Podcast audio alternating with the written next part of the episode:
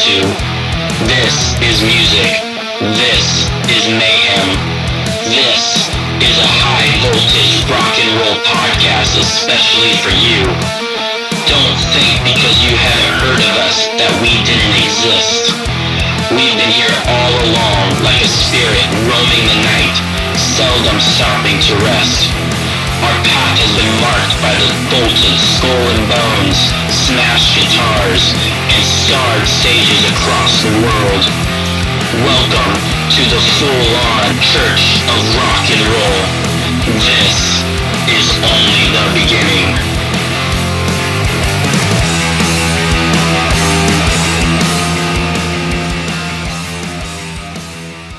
I got to say, for me, there, there's a few people in in my life that I will literally buy everything that they record. I mean, obviously Nicke from the Hellacopters, and you know, Imperial State Electric and Entombed, Joey C, anything he plays on. Yeah. Um, I even bought a John Joseph solo album. Joey, Ooh, I would never do that again. Um, but Artie Shepard, Arthur Shepard, is a guy that I was lucky enough to work with, and you know he comes from a band Errortype Eleven. He was in a band Instruction, Primitive Weapons, um, Unwed. It, I just anything that guy does, I'm buying it because he's that talented, and it always comes straight from the heart when when he, you know, when he's recording or writing. So he also runs uh, St. Vitus in Brooklyn. So lucky Great enough, venue. yeah, lucky enough to have him on today. So here we go. Artie, you there? Yeah. What's up, man? How are you been, man? I'm good. I'm good. I just when I just called the number, I, I your name popped up. I was like, oh, I got Tim's number. Oh, I, right, exactly, exactly. It's weird because you have your own podcast, right? And we've known each other for a long time, but here we are acting like this is a professional thing. Yeah. That's what these things are, aren't they? Yeah, Supposed to be exactly. So how you been? I'm good, man. I'm good. Uh, just uh, sitting in my my other bar in uh, Park Slope, Brooklyn. Um, just uh, you know, waiting for indoor dining to return on Friday. So Yeah. That, uh, Is that happening? I can have some more. Yeah, yeah. On Nice. Friday it, it comes well just 25 percent, which you know is not which for me is like 12 people. So you Yeah. know. but So- it's better than nothing, man. It's like you know people have been sitting outside in the freezing cold Yeah, we for, now. we forget that because here you can sit outside, but it's L.A., so it's nice and Yeah. warm. Or I mean, we're cold; it's like Right. sixty-five degrees, and I have a blast sweater on. um, but yeah, so let's let's go back though to the beginning. Like, I d- definitely want to talk about Saint Vitus and all your the stuff you got going on now. But your musical career, like, did it start with um, Errortype Eleven, or what'd you do before that? No, I was, I was uh, 1990. Uh, I started a band called Mind Over Matter, which was a now legendary Long Island hardcore band. Uh, you know, legendary on Long Island, not much far further outside of that. West Babylon. Um, yeah, exactly, Lindenhurst. um, but the, uh, yeah, I, I started that, and we got signed to uh, a record label called Wreck-Age uh, here in New York uh, in 1992, and uh, we put out two seven inches and two full lengths, and broke up in 1995. Um, and uh, that was it was pretty cool. We were we were sort of like a second wave or third wave um, 90s hardcore uh, New York hardcore thing. But we were from Long Island, so that geographically it was a little bit different. But there wasn't a lot going on in the city at that time. yeah. Um, just like the CB's matinees had gotten shut down, so all the shows were at Wetlands or Bond Street, places like that. Um, we did we did pretty well, and I think you know we put out a record. Um, the last record we put out in 1995 was called Auto, Auto Manipulation, um, and that's like a it's a really it still stands up. It sounds really good. Uh, it's one I'm really proud of. We did it with a guy named Martin Bisi, who uh, was well known for his work with Sonic Youth and Swans. So we were like, we were looking to do, we were looking to branch out and do different shit than hardcore at that point. You know, and I think everybody was. Yeah. So, in, you know, the, the post-hardcore thing was really blooming at that time. So, you know, um, but yeah, that that band uh, that band toured through Europe a bunch of times. I mean, like we, I was in Europe when I was 19 on tour, and our, our drummer was like 16, which was fucking crazy. You know, it's like just fly over there, and all of a sudden, you know, there you are. I was also in a band called Bad Trip at the same time, which was another New York hardcore band, um, who also toured through Europe quite a bit. Uh, and then, yeah, I quit that band because Walter Schreifels from Quicksand had called me and said he was quitting Quicksand or breaking Quicksand up and wanted to start a band with me. Um, and that was in that was in September of 1995. And uh, so yeah, that that uh, that started then, which was crazy because Walter's like the singer of my favorite band. He's my favorite singer of my favorite band. You know, so Yeah. it was a it was a huge thrill. It was you know picture being 22 years old and having that happen was pretty fucking cool. And he was signed to Island Def Jam already, so you know I was all psyched to be a rock star, which didn't happen. when you think it's going to happen, it never happens. No, of course, of course. And then, so then yeah. from there, you meet Marino and those guys, or what after that? Yeah, so so that that band um, that band we toured Japan. We recorded about 150 fucking songs. Like Walter's like insanely prolific.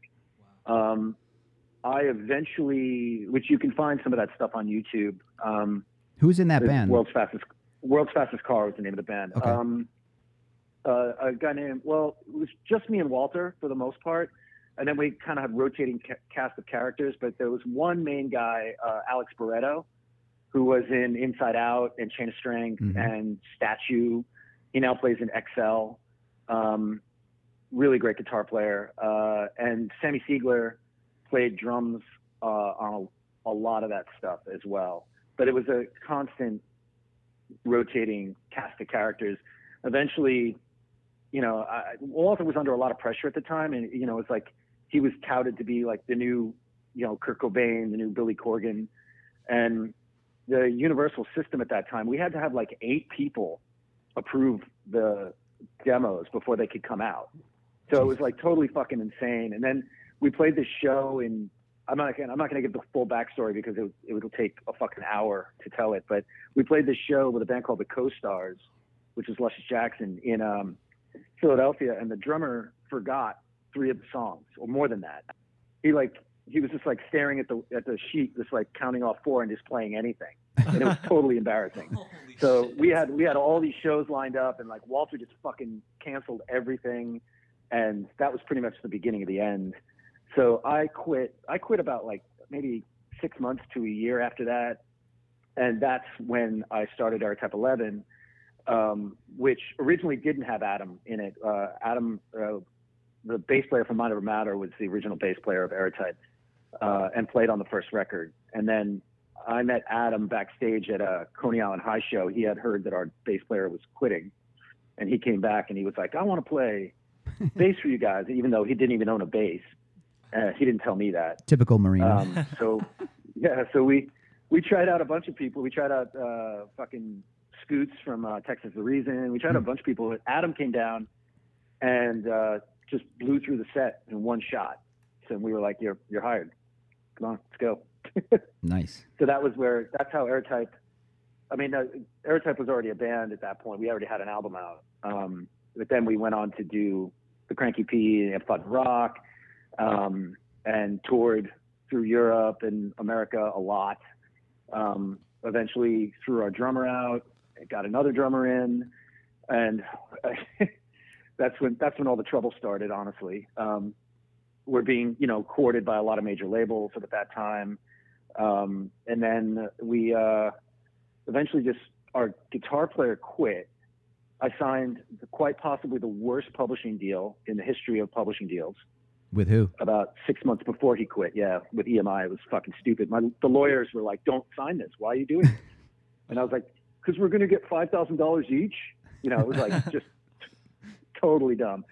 Uh, I, I could do three hours on you know the pitfalls of the music industry, although it's a lot different these days. Um, and uh, my guitar player quit, and then I was like, he literally walked out the door, and I looked at everybody and I go, "We're gonna change our name." We're going to get another guitar player and we're going to get signed to a big record deal within six months. And lo and behold, we got Tom Capone from Quicksand to join. And we went to England for six months and toured back and forth, back and forth, back and forth. It was kind of crazy um, on my credit card, which was also crazy. and uh, eventually got yeah. that was instruction, and uh, we got uh, we got signed to Geffen. You know what? Like six months later. Yeah, it was in June. So you got 2003. so you guys with, with instruction was it Errortype 11 or Instruction that got all the play from like NME and all that stuff? It was instruction. It was Instruction, yeah. So you guys go over there, and then everyone over here goes crazy for it. You get signed to Geffen, and they put you in the studio with Bob Ezrin of all people. Yeah, it was uh, it was crazy. Like the, the reason that we concentrated on England was because we could get more bang for the buck.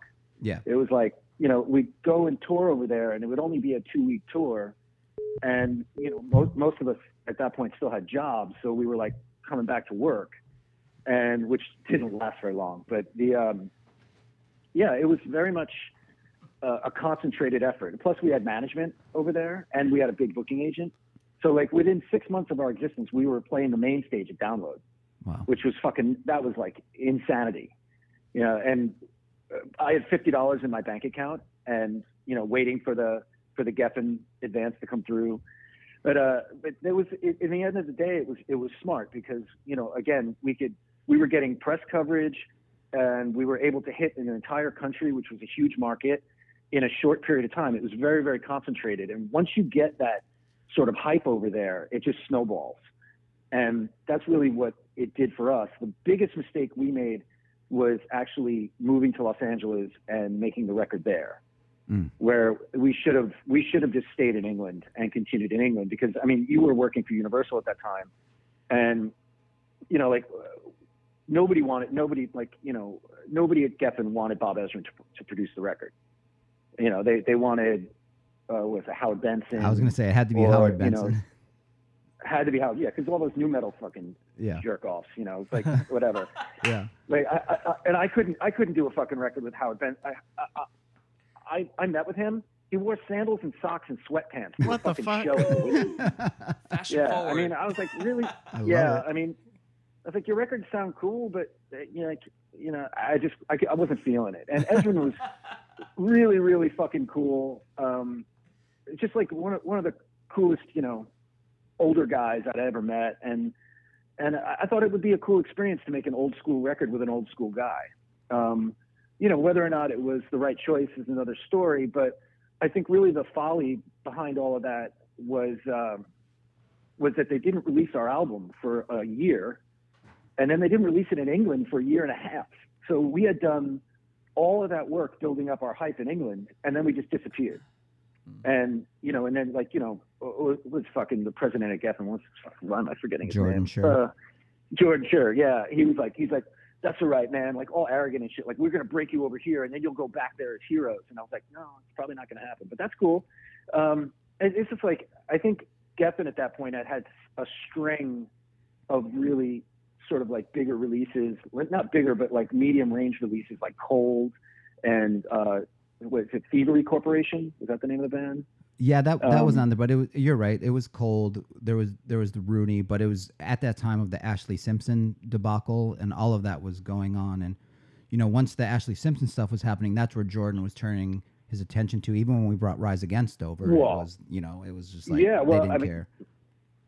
Yeah, Tim, I, I sat in a fucking meeting with when when DreamWorks uh, got sucked into to Universal. They had brought all these bands in, so they brought in Sparta and Rise Against, and like Mhm. you know, like the, the roster of rock bands doubled, and so suddenly they had the same budget, but double the amount of bands to give it to. Yeah. And you know, so and and Jimmy Iovine from the top was just like, it's going to be all pop and hip hop because it's so much cheaper to to for to do that than to start a rock band. Yeah. You know, and get a rock band going. So you know, it was like we just fell victim to. it. I sat in a meeting literally with Rise Against A and R person, this woman I forget her name, and it was just like, sorry guys, you guys are you guys are getting passed over by Rise Against because they knew that Rise Against would sell 50,000 copies in the first week because they were on Warp Tour and they had a built-in indie following, you know, and it was just like you lose, and then they all look better, you know what I mean? And they got the push. Well, yeah. So like- I mean, uh, because I was there, And I'll always hate Rise Against for that. always hate. they're, they're swell fella. I love that band. You know that though, but I love you as well. But I, I think a lot of it at the time was so Geff Interscope was going to split in, in, into Geffen, right? And and buy up MCA. So all of a sudden, Geffen at, at the beginning was only the MCA band. So it was like Blink 182 and all that kind of shit. And I'm standing there like, why am I working with this stuff? I hate this. Until you guys came along, which was great. You and, and Rise Against. Um, but you you put out a great album that Ezrin did. It it was called God Doesn't Care, and Jimmy Iovine is the one who who told you to name it that, didn't he? Yeah, we, we played. We we normally wouldn't play that song live because the live version had this whole like improv jam, and it's about ten minutes long live. So we were doing it on tour with Papa Roach, which I think was, that's when we played the Troubadour. Yeah. And uh, and every time every time we would play, whoever we were playing with at the time was Papa Roach. Their their drummer would come out and jam with us on the song. So we did it that night at the Troubadour, and you know the the song is called "God Doesn't Care If We Blow Up the Fucking World," which was you know my genius idea. yeah, I'm gonna write this seven minute song with a spoken word bit, you know, for our major label record. It's you know, great called song, "God Doesn't Care If We Blow Up the Fucking World," and then go and then go play through, through the Bible belts for the next two years. But uh, I'm I'm a fucking marketing genius. But the um, uh, yeah, so that night we played it, and Jimmy Iovine came backstage, and he's got his hat all low, and he's like, "Hey, what was that last song you played?" and I was like, uh, "It's called God Doesn't Care." God doesn't care. That's the name of your record. and then my guitar, my guitar player Joe, whispers in my ear as I'm talking to, Jimmy Iovine, he just goes, "This guy looks like a fucking child toucher." Oh Grillo is the best. That fucker doesn't give a shit about anything. I love that guy. Oh my god! Except it for politics. fucking hysterical. and, and I'm just like, I like basically broke broke out laughing, and Jimmy's like looking at me like I'm weird. And then Jimmy just goes, "Don't worry about it. Jordan Jordan's like a shark. He, he grabs my arm. He's gonna grab the industry and push this record through." And I was like, "The fuck are you talking about, dude? Like, this is just fucking weird. This whole thing is fucking weird." Oh, I got to tell you a story oh, about that song because I, I went out on the road with you guys. You were opening for I think Puddle of Mudd, right? oh God, help me that tour. Yeah. So so they had genius shirts. It, they had a great song. In, instruction, a great song. Your punk sucks, right? And they had shirts that said that. So everyone would buy those shirts. I was I was helping you guys out with merch. I do merch. By the time you got done with halfway of God doesn't care, everyone's trying to return the shirts to me because it's like a little bit after 9/11, and you're saying shit about that and and the whole God doesn't care thing. People are like I don't want this shirt anymore. And I'm trying to I'm like I can't give you your money back. Like you put me in a bad spot, Artie. That's all I'm saying from the stage. Sorry, man. Oh yeah. Well, you know what was funny? uh, What was funny about that is that like so I I did I developed that whole spiel in England, where there you know God doesn't exist in England, so it's okay. They don't care. But like it was like fucking you know I did the whole. It was like Jane's Addiction mixed with my own thing. It was like um, Jesus is the enemy, Allah is the enemy, God's the fucking enemy, war's the enemy Yeah. and that and, that, and then the song would kick back in, and it worked like a fucking charm in England. They were going nuts. They were like, "Oh my god, this is so fucking cool!" Like this guy actually has something to say. And then I did it over here, and it was like I was fucking the devil. I was like, Jesus Christ! And it, like, I mean, dude, I did that song. I did that song at a fucking. Uh, at a, we played a military base uh, on top on tour with Papa Roach in Fort Wal- Walton Beach in Florida, and the people were spitting on me, like spitting on, throwing shit at me, like This is like just like America. I, I had to be escorted out of the building Oh man.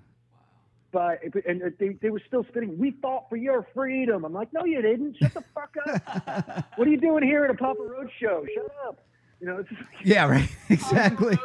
Don't you have something better to do? Oh, that's fucked up. I'm like sorry. seriously, like I love shut the those fuck guys. up. But it, I mean, I, I don't blame them, and it was it was poor judgment of me to do that. But uh, I, I I have an even better story though. That uh, that puddle of Mudd, the puddle of dumb, the band puddle of dumb, as I like to call them. Yeah. um, the uh, so the first show of that tour, this was the first tour of America we did. The first show of that tour was in Toledo, Ohio, and Wes is up on stage. Oh my God, I remember. Obviously, obviously obliterated, drunk, and it's like fucked up. And like you know, I'm at the merch table in the back, and you know, Bill McGathy also managed Puddle Mudd, so like Corey, Corey and Bill had sort of warned me, you know, like like this guy's a loose cannon and you know, like all this other shit. So the uh so he's on stage and he just like sucks. He's terrible and he keeps saying stupid shit and his whole band just walks off stage. So he's standing there with his guitar and he starts playing starts playing guitar and he starts making up a song. Toledo Is is Nito. Nito. Oh and and like we're just like fucking like what the fuck and adam was backstage he had food poisoning so he's laying on a couch and and the, the fucking dude one of the i guess it's the guitar player the bass player of puddle Mudd Paul, I think it was. He he like unclicked Wes's strap, and his fucking guitar just fucking fell. And at this point, people are just throwing shit at Wes, like whipping shit at him. Wow. And he goes in the back and he starts throwing shit. And he's like j- jumping on Adam, going, "Come on, man, let's fucking fuck!" Like, and, and I'm just like, "Oh God, I got diarrhea." Like, leave me the fuck alone. and, so, so this the, the show piles out. I'm on the phone with Corey from McGathy, and I'm like, "Yo, dude, uh, so I guess the tour's canceled because, uh, like, what the fuck is up with this guy?" Because as it turned out, Wes is walking out. He has a police escort. As he sees a police car right by the bus, he decides to spit on the police car. So the cops immediately cuff him, throw him in the fucking car, bring him to jail. The fucking crowd is like shaking the tour bus like they're gonna try and flip it. I mean, it was I was like, what the fuck is going on? And uh, and so he wound up spending the night in jail, and then they let him out. And we he, Corey was just like, go to the next show, dude. Just don't worry about it. Just go to the next show. I was like, all right, cool. So we get there, we're backstage, and Wes walks in wearing his fucking orange jump jumpsuit from jail. oh my god. I'm like, he's like, hey guys, hey, hey, I'm really sorry about last night. You know, with his fucking teeth all fucking blaring and shit. Hey guys, yeah. Like, I was just like, oh my god, what the fuck? He's like, yeah, isn't this cool? They let me keep it. oh my god, dude. Hey, hey, guess who had to bail him out of jail? You? That would have been me. Yeah, I got the call. Because remember, he whipped a, a beer bottle into the crowd at the end before he walked off. Oh yeah, that's right. Yeah. Yeah.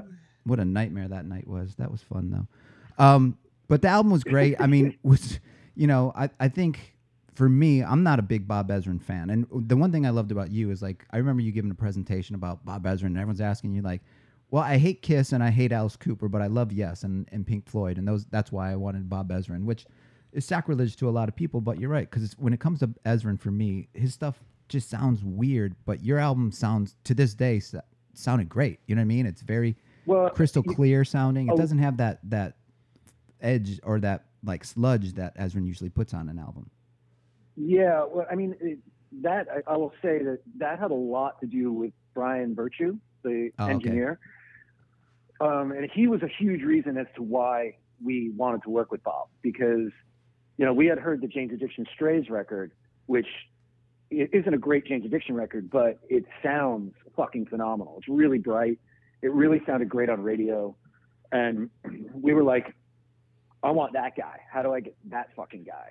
And as it turned out, Ezrin, so during the recording of, the record, Ezrin's life was like all over the place. He had sold his place in the Hollywood Hills and he moved to Connecticut. Um, his best friend was Michael Kamen. Michael Kamen died in the middle of the recording, Mm. um, which is how I got to talk to David Gilmour on the phone, which was fucking awesome. Um, and so thank you, Michael Kamen. Um, For dying. but the uh, Oh, for dying. Um, but uh, so Bob had to put together the memorial service for Michael Kamen in London. So like we had like, Annie Lennox was calling and David Gilmour because they all played it, and um, it was it was just so Bob basically disappeared for two weeks while I did almost all the vocals for the record. And you know, so it was just me and me and Brian, who I actually went on to make a bunch of records with, uh, moving forward. When he kind of like moved up, he became Rick Rubin's boy after that, and did a the Audioslave record, I think, and then he went on to produce his own shit. But um, yeah, I mean, I think that Brian was a huge reason as to why that record sounded so good, and subsequently why the next Godfire's Man record, or the Godfire's Man, which was the band after Instruction, we did with Brian, and that sounded fucking phenomenal. It's my favorite Yeah. record I ever put out. It's great during record. Balconies Facing the Sun.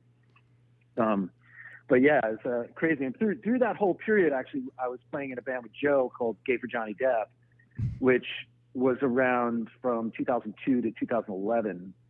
Um, and that band actually got pretty big in England, which was fucking weird.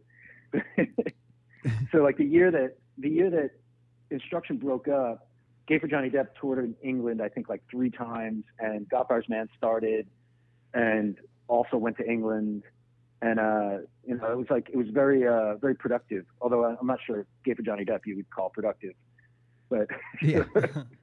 I mean, it, ridiculous. yeah, but you know when it when it comes to and the last thing on um, God doesn't care is I will say if you guys or I'm sorry if Brenda would have chosen uh, I'm Dead as the second single that album would have been massive, dude. Well, Tim, if you remember correctly, so it was uh, Gary Spivak Mm-hmm. um, who is the booker for Danny Wimmer Presents, Yep. and now is his job. I have a lot of connection with those guys still, which is very cool. That that universal connection went a long way for me. Um, the uh, so Gary Spivak, they did like I don't know what they used to do back then. They do like experiments or tests, market tests with songs. And uh, this is for all the kids who don't don't know how the record radio business works because there is no radio anymore. Um, they would do test markets, so they would have like phoners, right? Is am I right, Yep, Tim? you're right. I- yeah. So so they would test out a song and see how much response they got from it. So Breakdown was the song that they got the best response from. And we were on tour with Korn at the time when the record came out at Lincoln Park.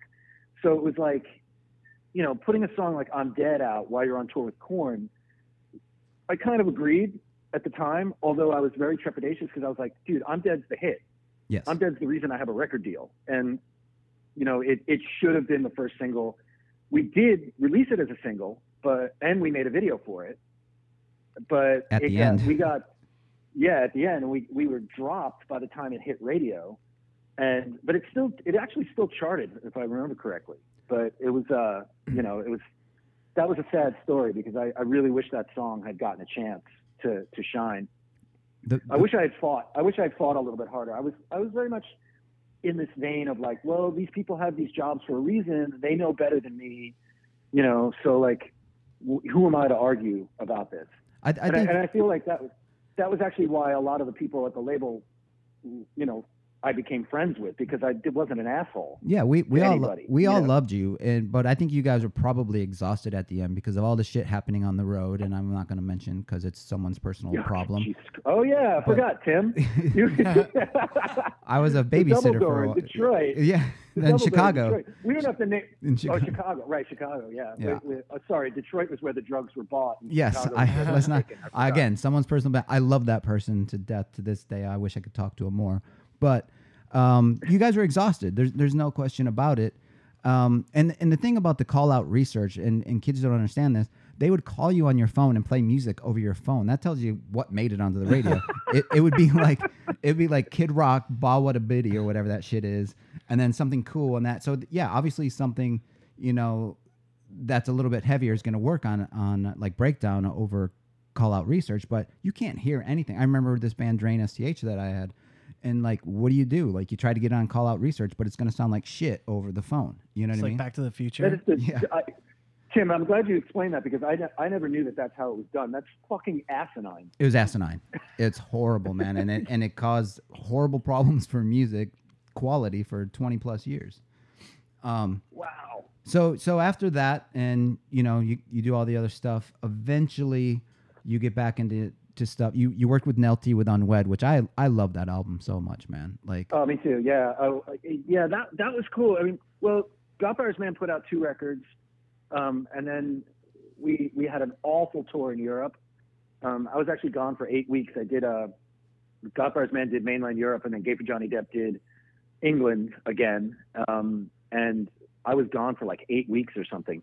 It was a fucking crazy. Uh, it was a really very long, uh, arduous situation. But the um, yeah, we we were like basically sitting at the airport, like, I think we're done. I think it's over. So Godfather's Man ended. For Johnny Depp continued on, uh, and then when Primitive Weapons started, right in between that, um, and then Primitive was basically Primitive was with uh, some of the uh, partners at St. Vitus, um, so that all kind of went together. Um, Primitive just recently sort of went on hiatus. We put out three albums. Um, uh, in the interim, I was also played bass in a band called Aegis yes, that uh, is one of my favorite records I've ever been involved in. I didn't write much of it besides the bass lines, but um, I love the singer's voice is like fucking awesome. It, it kind of sounds like Hot Snakes. It's pretty cool. Um, because anything John Reis related is ultimately really cool. Um, it's just the way it rolls. It's John Reis related. It sounds like John Reis. Whatever. It's cool. yeah, Um, and yeah, and then when I, I, I took a break from Aegis for a bit, and during that time is when Jason, uh, Jason uh, Black uh, and Nelty uh, got married and moved to New York. And uh, Jason Black is the bass player for Hot Water Music, um, and probably the greatest bass player in punk rock history, Yeah, he's so hands down. Um, That's a it's bold like, statement. dude. It's Dude, he I'm- is so I'm good. I serious, mean, Hot Water. Music has like some no, of the I, best I bass get it. lines I. I know that, but there's a Matt Freeman out there yeah, that's true. Yeah, dude. that's true. I'm yeah. and I- I- Adam I Marino. I, I That- mean, and that Adam, bass of course, tone. but Adam, you know, Adam was a Adam was a guitar player. I mean, he was in a band called Saetia that was, you know, screamo, really popular screamo band. So, you know, Adam doesn't play bass traditionally, which I love. whereas Jason Jason's a traditional style bass player, but he can play as good as Geddy Lee.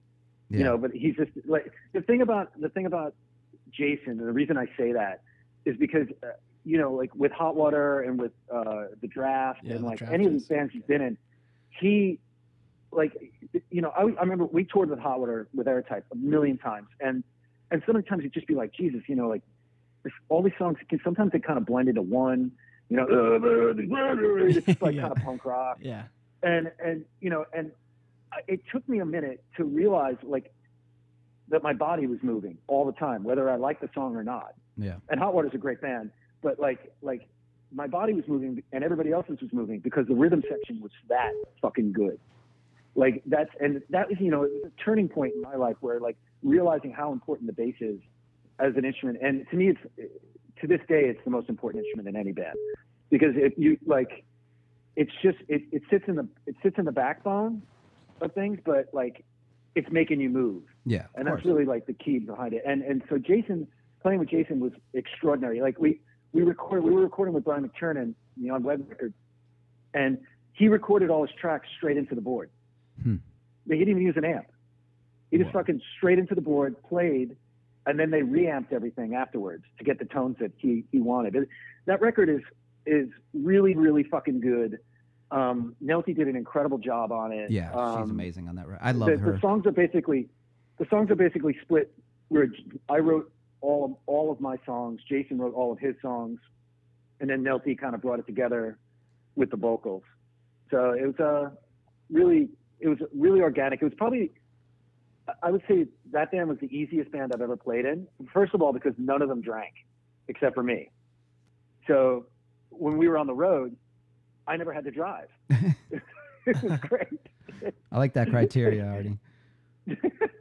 But but it, that album is, that it's just like a, like it's great. It's a one shot. It's it's just a creative process. It's just there, and it's it's a wonderful. I mean, down to the cover, which is unique. You know what I mean? I don't even know the story behind it, but it, everything about that just has a certain overtone, which is just we created this and moved on. Yeah, well, it that I mean, it's unfortunate that that really wasn't like we.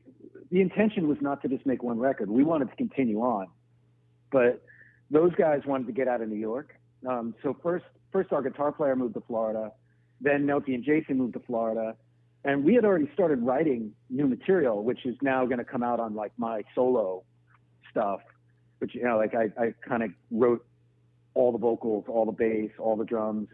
You know, I, I you know, whatever for whatever that's worth. But um, yeah, it, it a shame that it couldn't, it didn't continue. But yeah, it's it's it's cool. Anybody who's never heard of it before, go go check it out. Not Unwed Sailor, but Unwed. Just unwed female vocalist. It's, it's really good. Yeah, it's super rad. And then Primitive Weapons, which you know, I'm mad at you for breaking that up because I love that band so much. You guys destroyed when I saw we- you. in all honesty, we didn't really break up. Um, we just kind of like were like, uh, uh, what happened was like, so we, we got, we were signed to uh, Prosthetic Records on our first record, hmm um, our first album, and that didn't work out at all. Like, I'm not going to get into the situation, but it, it was not cool. It was very uncool. I bet. Um, we finally we finally got out of that, and then um, we made a record on our own. We paid for it ourselves, and then um, uh, Ben Weinman from Dillinger Escape Plan heard it and wanted to put it out, and we were like, all right, cool. So he put it out. He took us on tour a bunch for that final uh, Dillinger tour, which was really great. And you know, he's a he's an amazing guy, incredible guitar player. Um, and and their their crowd was actually really receptive to us. It was it was kind of nice. But with each record, Primitive Weapons got more and more sort of uh, I'll say 90s with more clean singing, you know, less metal. It was it was definitely leaning back towards my past, more post hardcore basically. Mhm. Um, and with the last record, Surrender Yourself, which is one of my favorite records I've ever made, I think it's fucking incredible. But no one ever even knew it came out. It literally just like was put out and just disappeared. And it, I have to say that it like it was it really took a toll on me. I was like, I was like, oh man, maybe I'm just too old for this game, and you know, maybe like I don't know, like I just, I mean, I am too old for this game, but you know, playing playing music is not something that is an age, you know, has an age to it. You just Yeah. do it because you have to, you know. But like it was, uh, I just was kind of like, eh, maybe we shouldn't. Like I don't, I, I basically didn't want to not sing anymore. I wanted to sing again. Yeah. So that was kind of where that came from. And Dave wanted to play. Uh, Dave Castillo wanted to do his whole dance music thing. So, you know, he went off and did that. So it, it was, you know, it's just kind of the way it worked.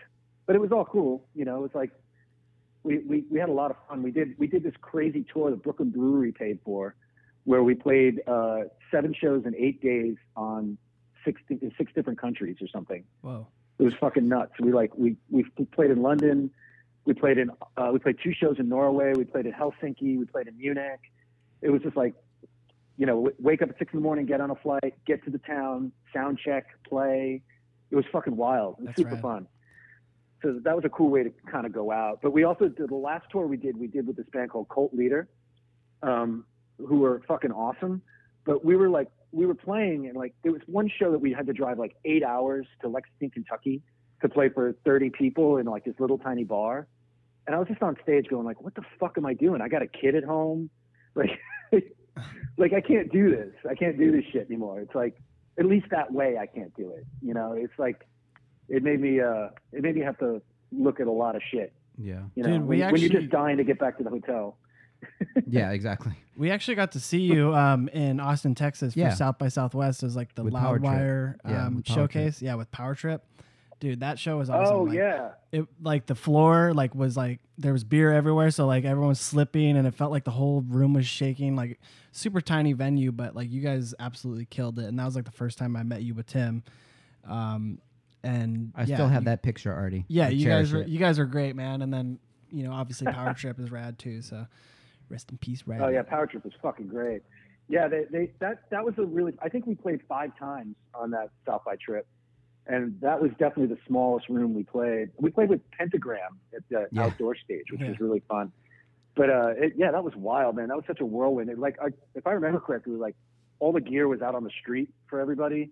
Yeah, It was there was like like a a, side street. show. Yeah. Yeah, you had to run it through, like, because every time you guys were playing, we had something to do because we were there for what we were doing, and then that was the one show. It's like, fuck, I'm going to this show no matter what. And I remember I, I made someone fill in for me somewhere else because I'm like, I'm not gonna miss it. I'm not gonna miss Artie. I'm not gonna miss Primitive Weapons, and I think we had Power Trip at the time anyway. So, Yeah. but it was cool, man. It was a great time. So from Oh, that, thanks, man. Yeah. fro- from that you go and you start St. Vitus. How does that come about? Well, St. Vitus actually started. Uh, actually, St. Vitus started before Primitive Weapons started. Um, sort of. Well, we had signed a lease by then. Um, yeah, it was a. I mean, it's it's an old story, you know. A couple of bartenders want to open their own place, um, so we did. You know, we we got lucky. We found a space. We had investors, and uh, you know, again, signed probably some of the worst deals you could ever imagine because we're just like, you know, not very good at business. Um, but we got really lucky. You know, I hired Dave Castillo to be our booker um, from day one, even though we, we really weren't going to be uh, a music venue. We had no intention of being a full time music venue because it, the, the way St. Vitus is situated, it's like in between a bunch of apartment buildings. hmm So anytime we had bands play, like the neighbors just completely lost their shit.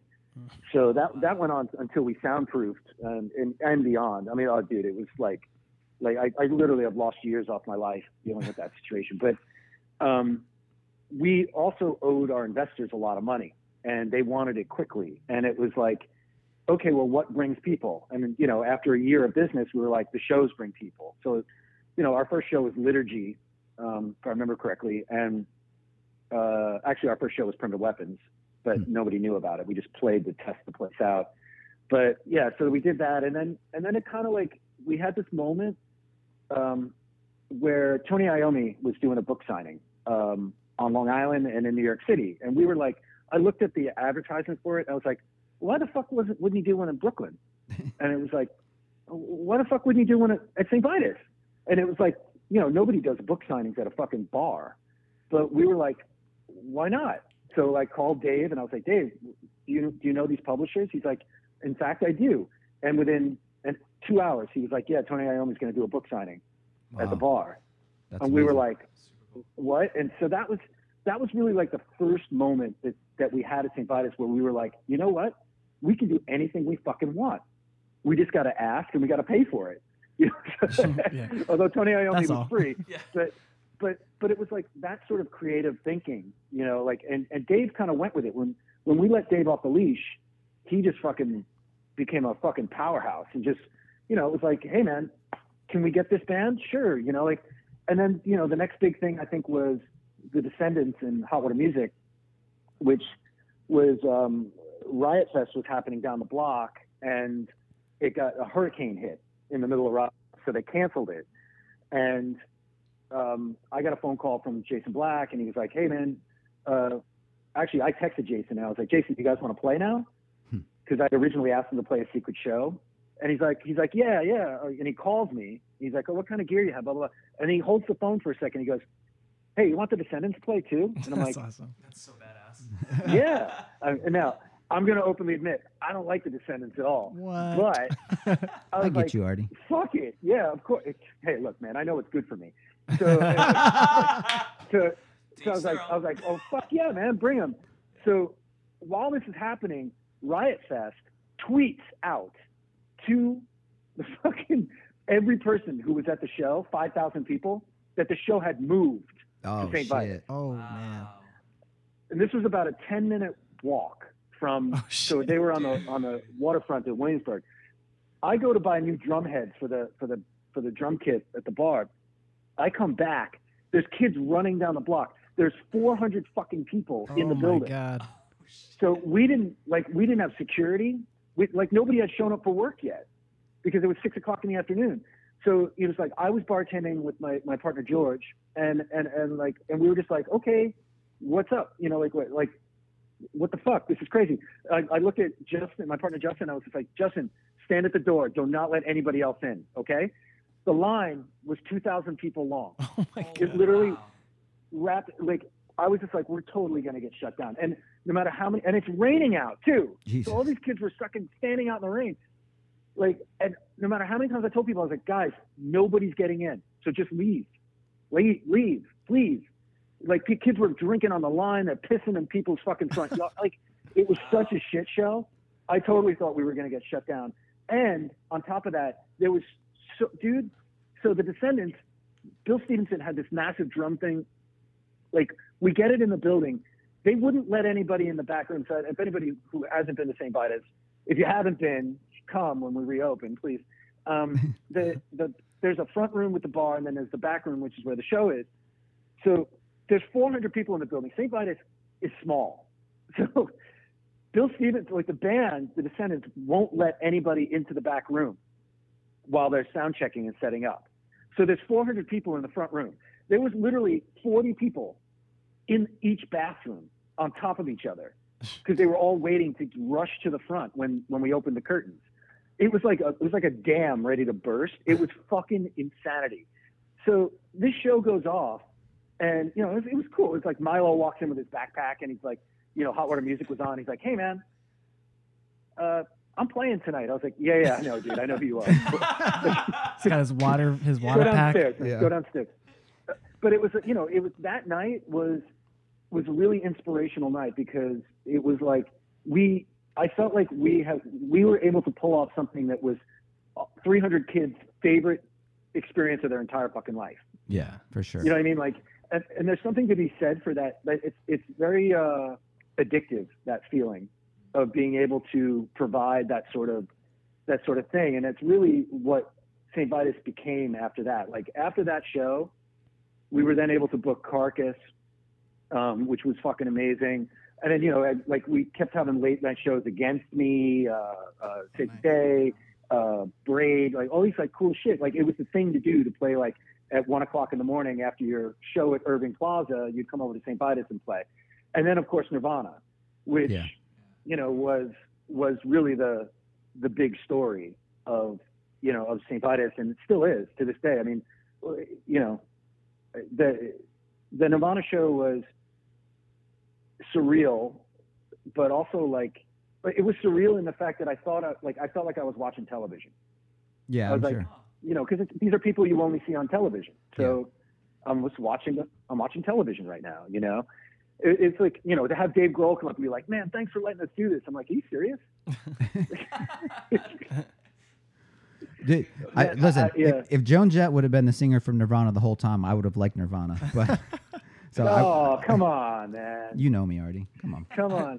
I, I even went, I, you know, it's so funny. Like after that show, I went back and listened to In Utero because I had never really listened to it all the way through. And, you know, because it's like Nirvana's is part of the con- subconscious of everybody, you know, Yeah. And uh, and Especially like Tim. so I never really listened to it. I listened to it and I was like, this record's fucking. This is a cool indie record. Like I never knew. Yeah. so like I kind of I. I can I renewed my love my love for that band after that night. Uh, but that uh w- one funny anecdote about that is that that Dave Grohl flew his production company in to film it. Mm, So that night was had a full five camera shoot in that room. and it's yep and it's all been edited. And i i haven't seen it but my partner george has seen it. And uh, apparently hbo offered a bunch of money to dave grohl for the footage um, which he said no to.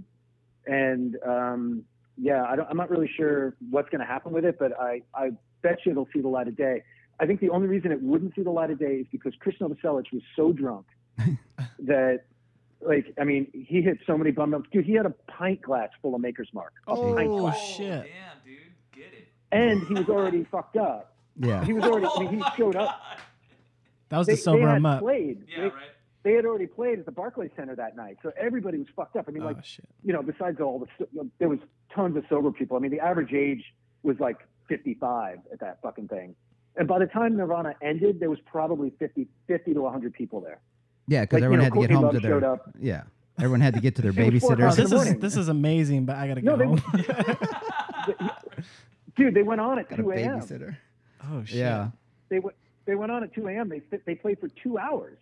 Wow. You know, it was like it was it was pretty impressive. You know, it's like I, I felt lucky that I got to get a selfie with Dave because like he was like wiped out, and his wife was pregnant. She was six months pregnant. We were downstairs like jamming some beers and shit, and like fucking uh, yeah, it was it was a it was a wild time. But what was crazy is so I left the bar at 7:30 a.m. I got in a cab and came home. And we let one person from the press in, one person, and one photographer, which we didn't tell anybody about that they were in there. And they, uh, he wrote a story. I guess it was for Brooklyn Vegan. Mm-hmm. It was Fred Pessaro. And, and um, by the time I woke up, then like three hours later at 10:30 in the, in the morning, it had been reposted 2,000 times in like Damn. 150 different languages. It was the craziest shit I'd ever seen. My phone, I had like fucking thousands of messages, all from England because they're ahead. And they were like, they're like, "Are you fucking serious?" I'm like, "Yeah, I'm serious." And that was a that was wild. And, and again, that, that like you know led to more late night shows because everybody wanted to do it. It was a thing to do. It was cool. And uh, yeah, it, it's uh, it's been it's been a wild ride. But I mean, that was a long time ago now. It's like six years ago And then you, that you that had happened. you had Anthrax too. I'm sure there was no problems with that. That probably went smooth. Anthrax, uh, I mean, Anthrax was the thing about the big bands is that it's sometimes made easier by the fact that they have crew that's really pro, yeah. so they'll like take care of everything. But the uh, yeah, Megadeth, Megadeth was really easy. Anthrax, the only reason Anthrax was difficult was because they decided they wanted to play a midnight show. Um, a sec- so they had played Friday night, and then they wanted to play Saturday night at midnight, and they brought their own fucking soundboard in and all this other shit. So we had to set all that shit up, and so there was 250 people online, and it was one o'clock in the morning, and they and and they insisted that everybody be frisked, and like you know like the whole nine for security. And so that it took forever to get people in. People were blaming us, and I was like, "It's not our fucking fault. It's fucking Anthrax's fault." Fuck it. you know, like I, what do you want to fucking say about it? You know, like they're scared somebody's gonna shoot them. I get it. It's okay. Yeah, right. but uh, because of the name, probably. yeah, those, those. I mean, I know, I know you Oh, know it's for not- ten, Tim, but like the, the uh, those guys are not. Those guys are not simple people. I they're they're complex, but they're worth it. I I love those guys on you know that on every yeah, level. and, and they did a great, they did a great show, and it was like it was super nice. And Scott's been Scott's been in a lot. Frank's been in a lot. yeah, Um, Bello's the you best. know, I, I really, yeah, I mean, he's a, he's a super nice guy. I, although although I, I have a friend of mine who used to be a um, his bass tech who said he was the biggest asshole ever, and that's the reason he quit Ooh, who was being it? a bass tech. But, uh, I, so I can't. I don't. Want Okay, don't say. It. We'll we'll talk later. Yeah, I don't. I don't want. I don't want to fuck him up. Yeah. But uh, you know, like, they, they, they, let's let's face it, uh, Texan roadies are having a tough time right now. So you Yeah, yeah, yeah. Of course. No, no, no. Of course. And it- Um, the, the thing about Frank and it's heat of the moment on stage, man. He does literally. You know, you've been on stage. He becomes a different person. And if he's going to get a bass, and I'm sure your friend did, did, did a great job. Like, th- there's no bending with when they're on stage, and I get it. It's it's a big time thing. me the That's what fucking they do for a living. yes. No, absolutely. I, I totally agree. I mean, I, I did. Uh, I toured with him when he was in Helmet, hmm and Yes. which which was a totally weird fucking lineup for Helmet, honestly. But With Tempesta Like- too. yeah, Tempesta and and and Frank and you know Traynor was Traynor was playing with them. hmm It, I mean, it was awesome. They were really good, but it was just, it was a little weird. Like you know, Frank was beating his chest in every song, and I'm like, all right, dude, cool. I'm glad Relax, you said we're chest. grog shop. I thought you were gonna say something else. Playing Grog Shop. Can, Yeah, that- can I? That would have been rough. Can, can I tell the story about how we showed up at the grog shop and you had a new drummer and we didn't tell the old drummer yet? Oh no, we no no we had told the old drummer. But he showed up. That was just the show. That was the show he showed up to pick up his old drum set. All right. Uh, That was uncomfortable. Because we we, Artie. we well, all right. Let me, let me let me preface this story a bit. So No. we were in the middle of we were in the middle of, of that helmet tour, and our drummer quit, and Great drummer. we not necessarily yeah it's, it's fantastic and, and you know we're we're friends now but i was very angry with him at the time because but, but you know now that i have a child i understood the pressure he was under but the um it's uh we were we're in the middle of this tour and we're about to start the tour with Korn like a week after the helmet tour he quits we're so now we're supposed to play in salt lake city but on halloween but we cancel that show and we get a drummer flown in we almost had jason Gerken, who plays in shiner um, and he played in Hum too. He's like one of the best drummers ever, but he was all sorts of fucked up at the time and never. He didn't have a phone, so we couldn't get in touch with him. Like we had seen him at the Casbah when we played. Long story. Anyway, so Jen Littleton winds up finding this kid, Aram Diodorian. He's 23 years old. She flies him out to Minneapolis, where we drove straight from Arizona, Phoenix, Arizona, to Minneapolis, rehearsed with them for two days, and then our first show so, so obviously we had to keep Ty's drum kit, our old drummer, because you know we were in the middle of a tour. yeah. So whatever. So that, that's the story behind the drum kit being there. But our first show was actually at a place called Grumpy's in Minneapolis, Minnesota, which is owned by the owner of uh, Amphetamine Reptile Records, and it, I believe it's out of business now. But so it, this is basically a bar restaurant. It's not a, it's not a music venue, and it fit maybe a hundred people. So Helmet, they move all these tables out, and Helmet sets their shit up. We can't fit our gear on the on the stage, so we play in the quote unquote karaoke comedy room next door with our new drummer, who had only rehearsed with us for two days, with no monitors Jesus. at all. It was a shit show. So recently, Adam sent me a copy of that show. We, I guess, we recorded it on a boombox. It's phenomenal. We were fucking incredible. It's fucking. I'm gonna. I'm actually. I'm actually fixing it up. I'm gonna put it on my Bandcamp Oh, great. Nice. um, and put it out. It's it sounds fucking great. And I, I was just like, I listened to, it. I, I literally was in tears listening to it. I'm like, oh my god, like I don't remember this being this good, but it was fucking, it was really, really like a, a crazy situation. But so fast forward to the grog shop, Ty drove from uh, Port Jervis, New York, where he lives, to Cleveland to get his drum kit because we finally got a drum kit for Aaron, which we then in turn after that show drove to uh, Tacoma, Washington to start uh, the Korn tour Mm. for two months, which was good and bad. I got thrown off that tour twice. Did you? For what? Uh, I Messing called with the out a union lighting guy. I, I, yeah, right.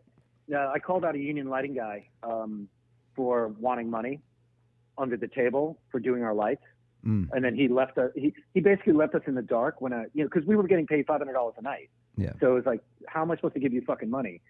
And and uh, I called him out on stage, and they, the all like everybody, all the union guys that were on that tour were like, "You're an asshole," blah blah blah. The production manager made me apologize. It was a shit show. It was like so fucking dumb, but it it turned out really good because his boss wound up doing our lights for the rest of the tour, Oh, there you go. and we and we gave him money at the end of the tour. But that tour sucked for us. It was fucking terrible. But I will say that John Davis is a really good guy. It's a great Um, guy. The Chevelle guys are really good dudes. Brick and Benjamin, I could live without. Um, The whole world could live without uh, and Benjamin. uh, and their I- manager. I, I, did. I tried out for them at one point. Wait, what? You know, it would be a good money gig. Uh, so I, I'm not gonna. I didn't Oh. say that. Okay. Um, but uh, uh, and also, and Fieldy is the biggest douchebag on the planet. Owes me so, six hundred bucks. Pay up, boy. he owes you six hundred bucks. yeah, walked out on a tip on a waitress. I can tell this story. I don't give a shit. Uh, Oh, that's class. Yeah, dude, that's just reflective of that asshole's personality. yeah, and she was she was crying and everything. I'm like, dude, I'll pay it. You know, and it's something I couldn't put on my corporate card either because obviously it's, you know, so I, I just didn't want this girl to get fired. But I, I, well, I, I'm gonna I'm gonna tell I'm gonna tell one more story. I, I, I have to go. I have to get home because my wife has, is doing Valentine's Day flowers for her floral shop and Okay. uh, whatever. Anyway, we, somebody's got to watch our child. Um, the uh, so we're like Fieldy would do this thing where he would he would when you walked by him backstage he would face the wall until you passed, which was like at first I thought it was a hazing thing, and then I was just like, you know, then then you listen to Fieldy's Dreams and you're kind of like, okay, this guy's just an asshole. Um, the worst record ever made, by the way. And like fucking, so one day we're backstage, and our tour manager got in a fight. Squishy Man got in a fight with with Korn's tour manager, or somebody backstage, and Fieldy was there, and he said something really nasty, and so. They walk in. So we were up in. We would run out of beer every single night, so we'd always end up in Korn's dressing room where they had tons of Coors Light. That's what they drank not John, but the rest of them. And we're like hanging out, and and Justin comes in and he's like, he tells me the story, and I'm like, fuck that fucking Fieldy guy. I'm so fucking sick of this shit. And this is in Korn's dressing room, right? So the Chevelle guys are like, like their heads pop up. They're like, dude, relax. And like John Davis turned to me and he goes, you should try being in a band with him. Oh, timing. I'll say that might or might not have happened. And on top of that, John John goes, "Hey man, you guys need anything? You okay?" I was like, "Man, we keep running out of beer. That's why we show up here all the time." And he's like, "He's like, all right, cool, man. I'll take care of you." The next day, we were in the same dressing room as Skindred, and there was a huge cooler with a big sign, "To Instruction, Love Korn," filled with beer. That's great. He is a great guy. I don't like their Good music dude. either, but he's a wonderful dude. Well, Artie, I love you. You know that. And yeah, I was part of a, a small part of your life with Joe and Marino and Tom and Ty, and I appreciate those times. Those are good times, man. So, yeah, man. Uh, and thank you for having me on here. It's like I hope I hope you're good, dude. Everything okay Every, you? everything's fantastic. Back into music now and doing the thing, and you know, we'll hook up again soon. For sure, man. Yeah, like, uh, uh, you know, I could do I could do fucking three hours of stories. I know we're gonna do more because I, I I need to hear more I got I got I got nothing to lose anymore. So you know, like I don't I don't need to keep quiet about anything. Yep, that's know? that's like the way- everybody didn't know Marilyn. Man- everybody didn't know Marilyn Manson was a total piece of shit. I know exactly.